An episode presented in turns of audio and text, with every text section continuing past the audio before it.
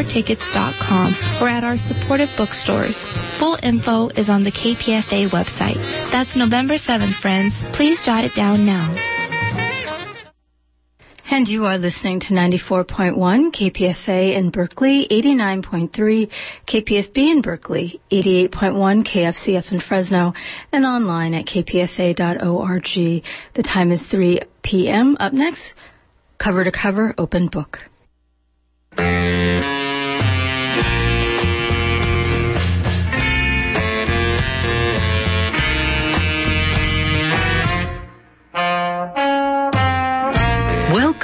To the Poet to Poet series. I'm your host, Dina Serrano. My guest today is Michael Warr. Gwendolyn Brooks has said his poetry is frank and full bodied. Michael has a sharp eye and a sanity that refuses to make compromise.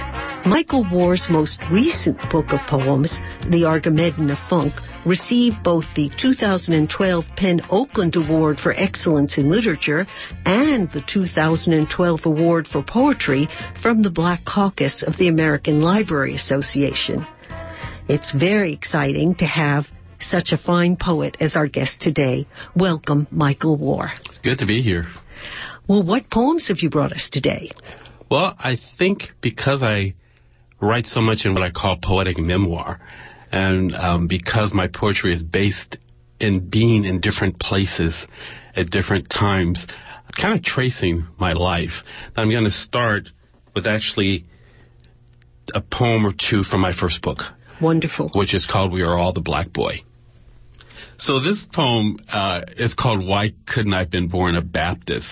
And it kind of captures both the, you know, three different parts of my life. First of all, that I was actually born in Baton Rouge, Louisiana, and moved here at the age of three. So it captures that kind of early p- connection to my life and also the fact that I spent a great deal of my life in, as a Jehovah's Witness until I was 17 when I quit and also the kind of impact that music has had on on me. So why couldn't I have been born a Baptist?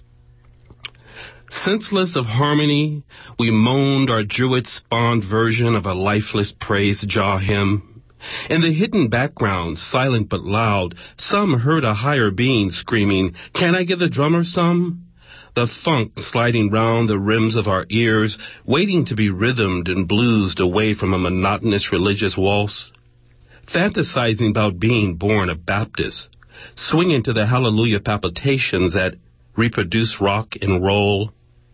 If only one Saturday morning she had not opened the front door letting them into our project home, I might have been a Baptist. Like she once was in New Orleans.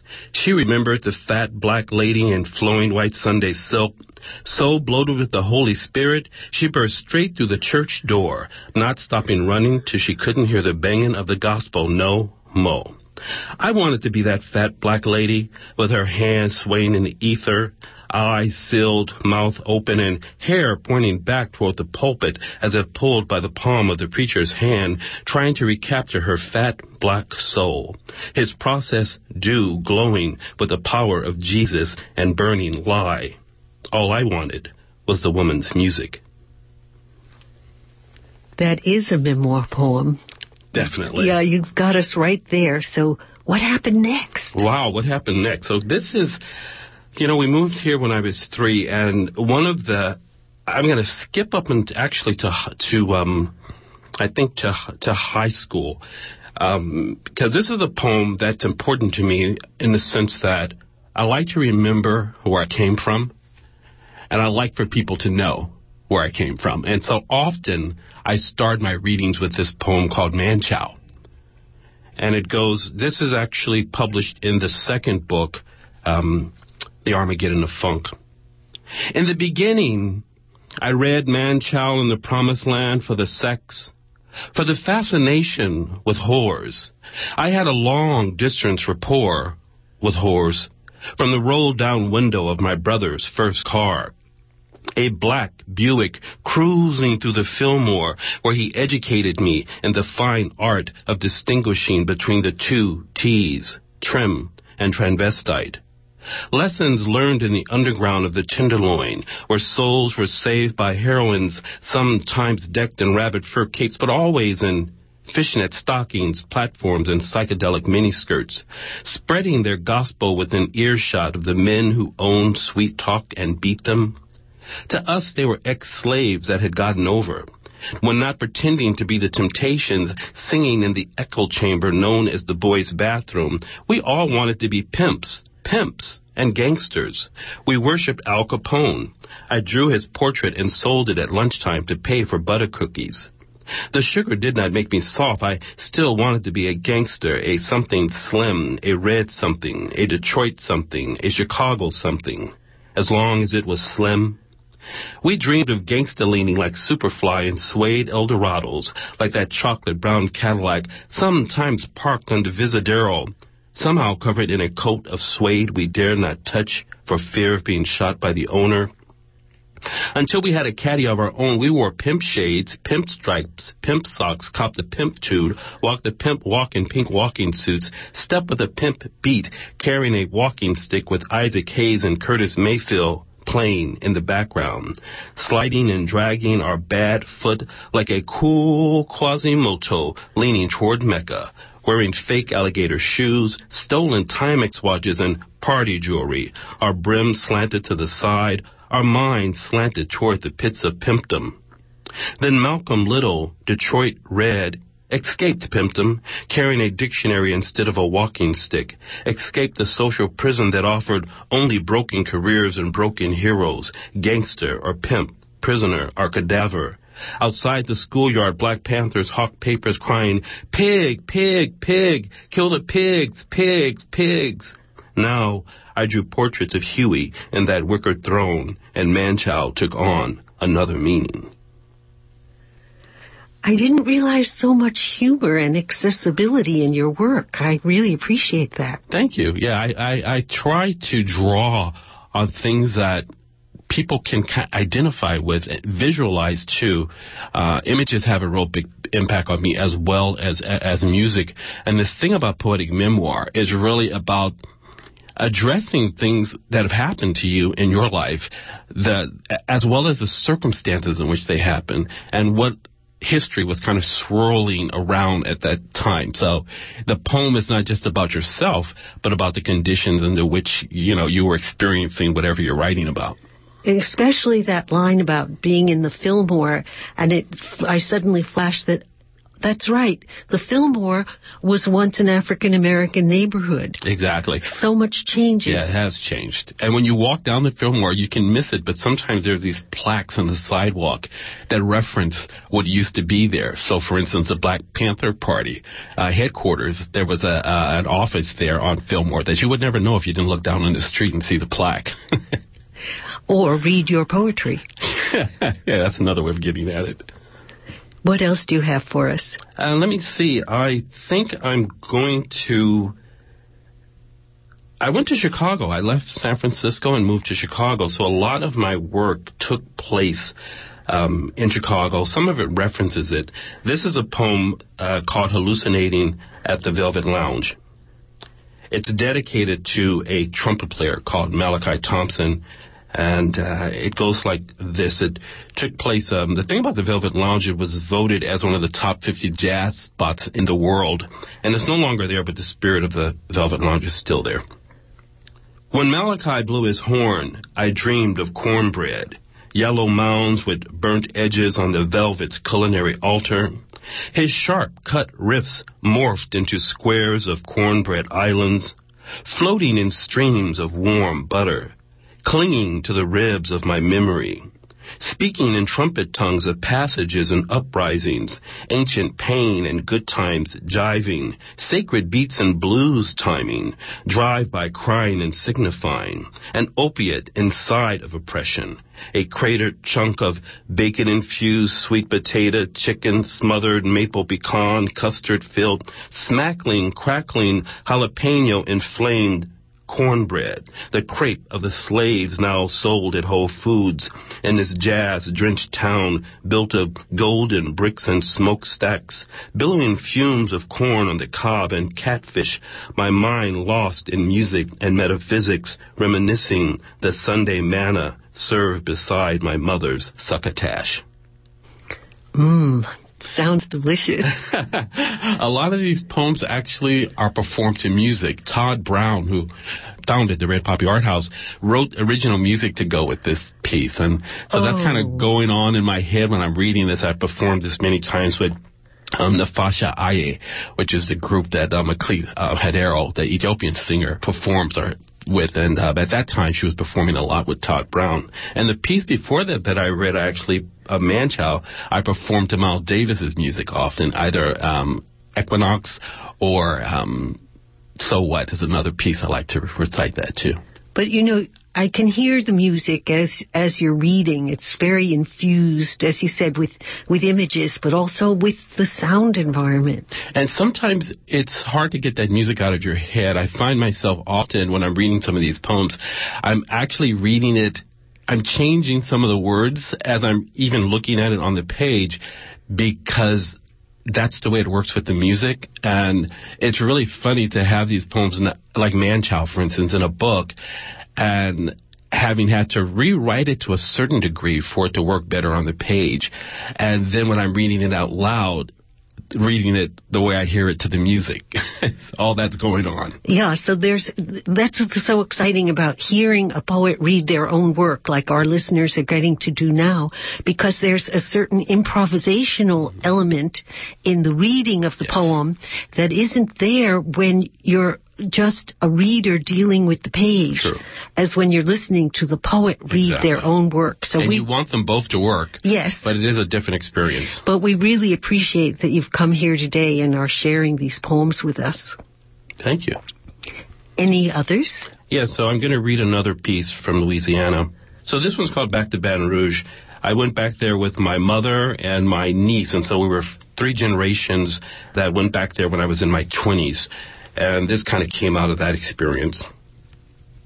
Last time I crushed this blackened soil, Roy Rogers was my hero.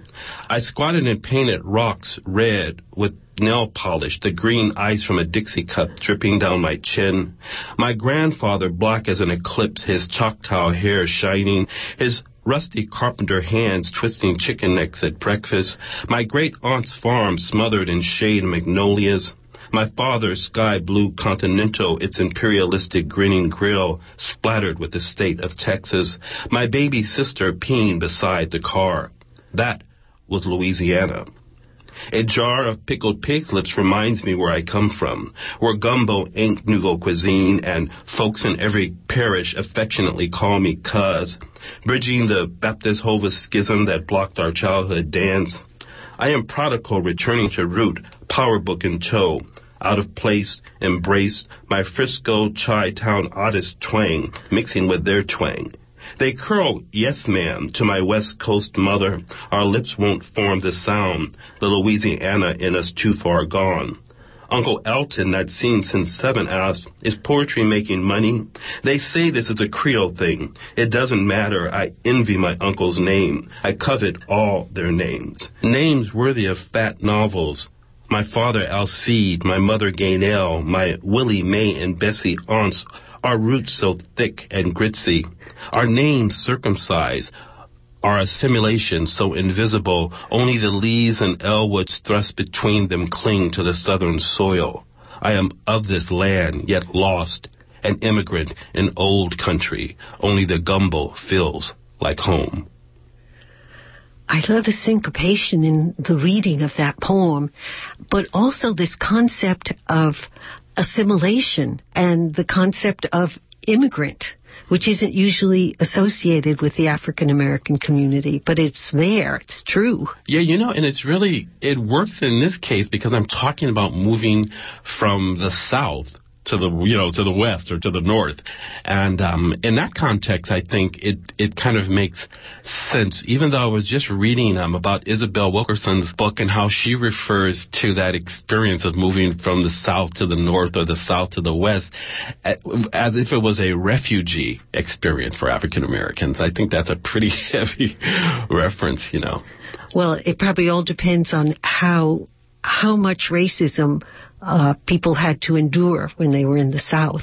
Definitely that, and I didn't hear my parents talk much about that, but I was surrounded by it um, in so many ways, both through experience in life, but also from reading and from what was going on in the news. That's what strikes me so much about having written the first book, We're All the Black Boy, 20 years before my most recent book, and that the issues, for instance, around Trayvon Martin and the the, the impact, you know, um, that this experience has had on on um, black youth. That they, I could take the same poem and put it in the book, and it's still relevant today, which is difficult to deal with sometimes. This poem gets at what I see as how culture and art can help people survive oppression. And I think every people has this in their in their history. Of course, I write about it from the standpoint of the African American, and this is called Duke checks out Ella as she scats like that. Duke checks out Ella as she scats like that to Quincy Troupe. When Ella starts scatting, she Magnolia planted beside Duke playing that tonal Ouija board, and he swings her that slick, startled woman, you're too bad intonation. When the Duke do that, Survival becomes a god to marvel at, even as the creator of Mount Kilimanjaro. Survival transmuted from sanctimonious sanctioned genocide to African angels swinging that singing like a trumpet made of clouds and lightning, dropping walls in a way that can only be called biblical, metaphysical, and the umbilical between heaven and Hades where the devil is an angel stringing sounds that defy atrocity. When Ella starts scatting and in an approaching layer of time, Nina Simone wails of four women after Lady Day casts southern trees in a bright white light that not only dreamingly signaled death, but was death. And we are majestically resurrected by Mahalia. A miracle happens, continues to happen, more than a mere resurrection, a triumph over inhumanity.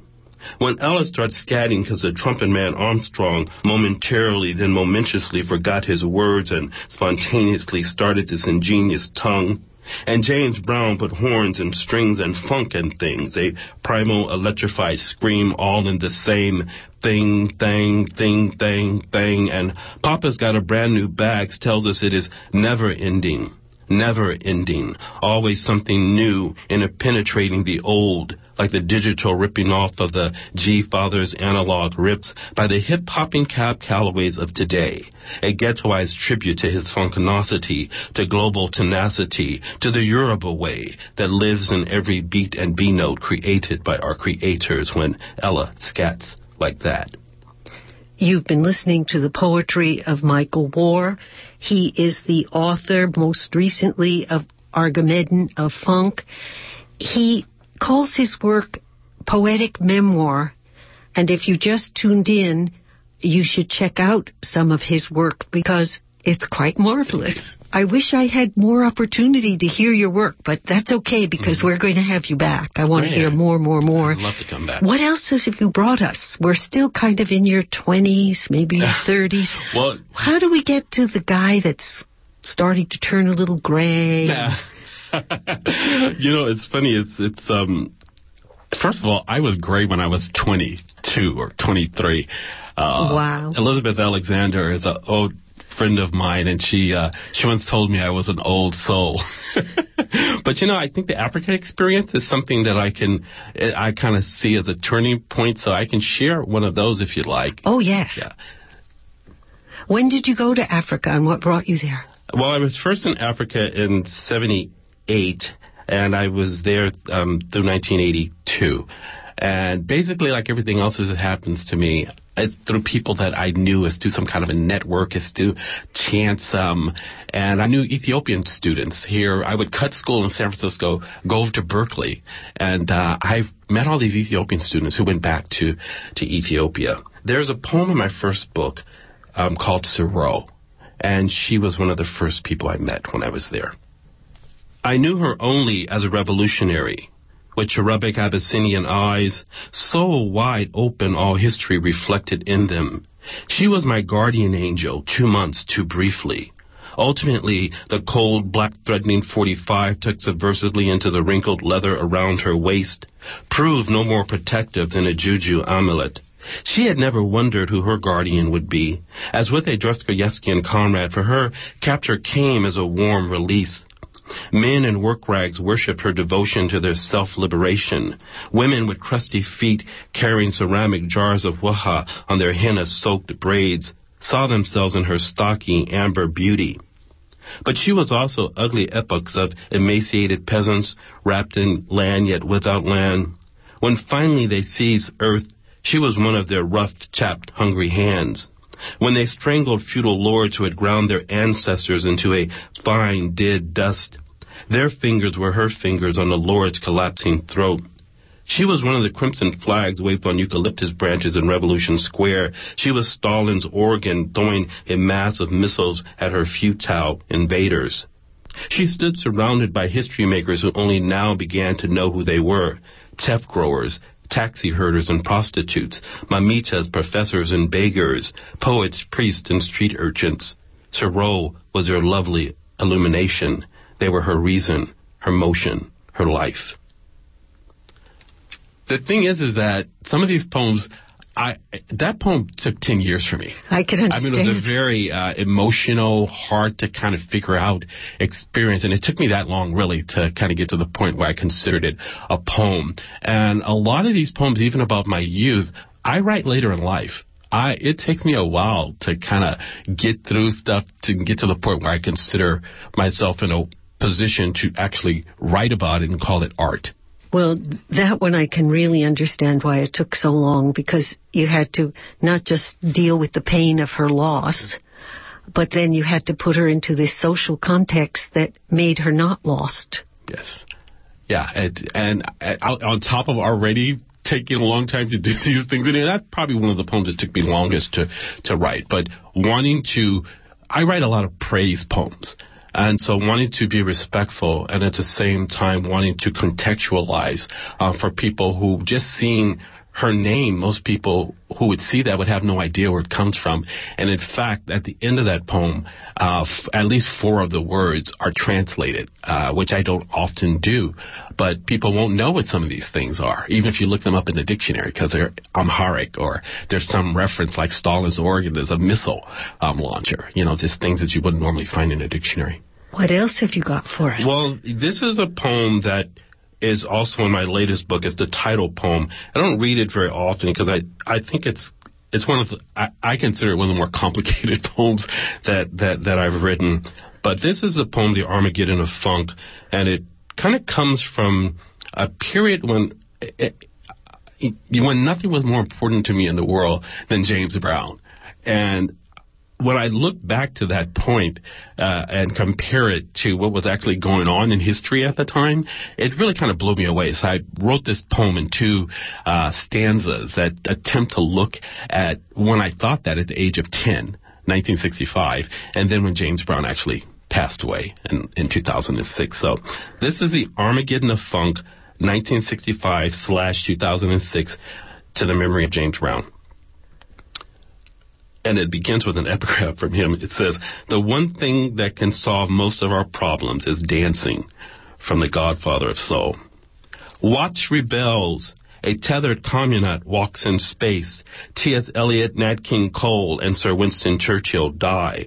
Malcolm is murdered. The Grateful Dead is born. Sekou Sese Mobutu stills and sells the Congo.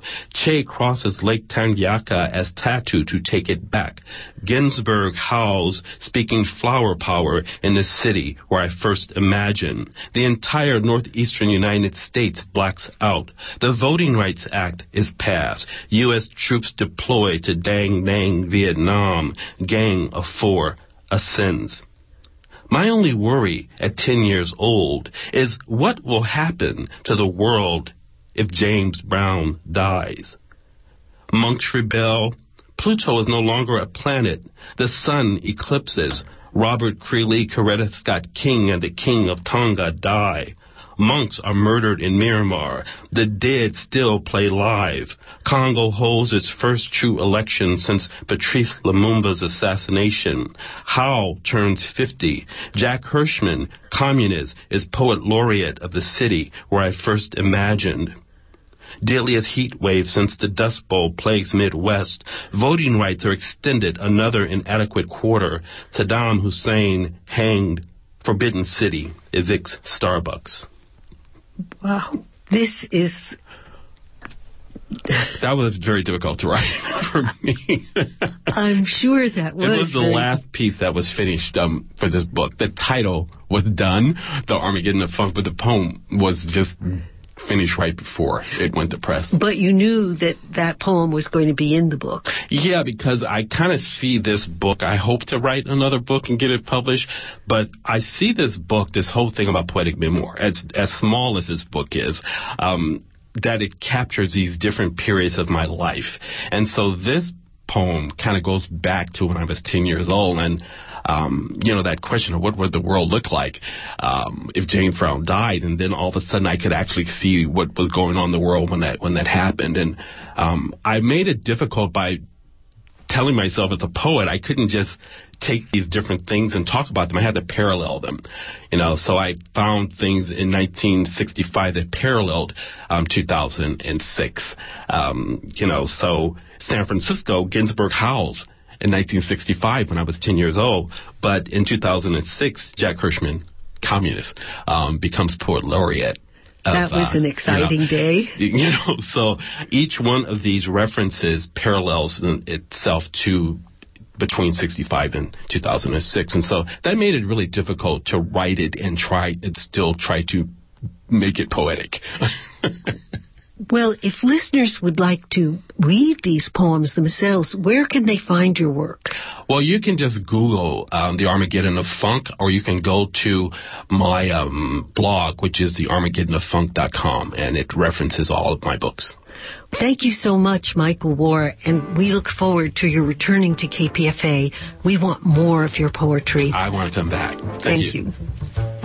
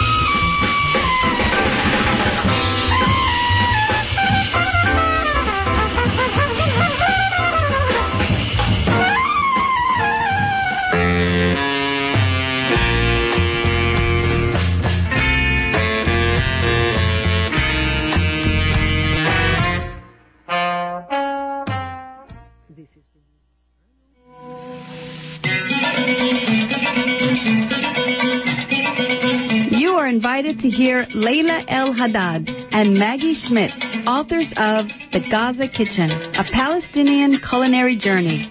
richly illustrated winner of a 2013 Gourmand Cookbook Award. This event includes stories by Laila and Maggie, a book signing, and bite-sized treats from the book's recipes. On Sunday, October 27th at 2 p.m., Park Day School, 360 42nd Street in Oakland. This event is wheelchair accessible and is a benefit for the Middle East Children's Alliance, co-sponsored by Joining Hands. For more information, call 510-548-0542 or visit our website www.mecaforpeace.org.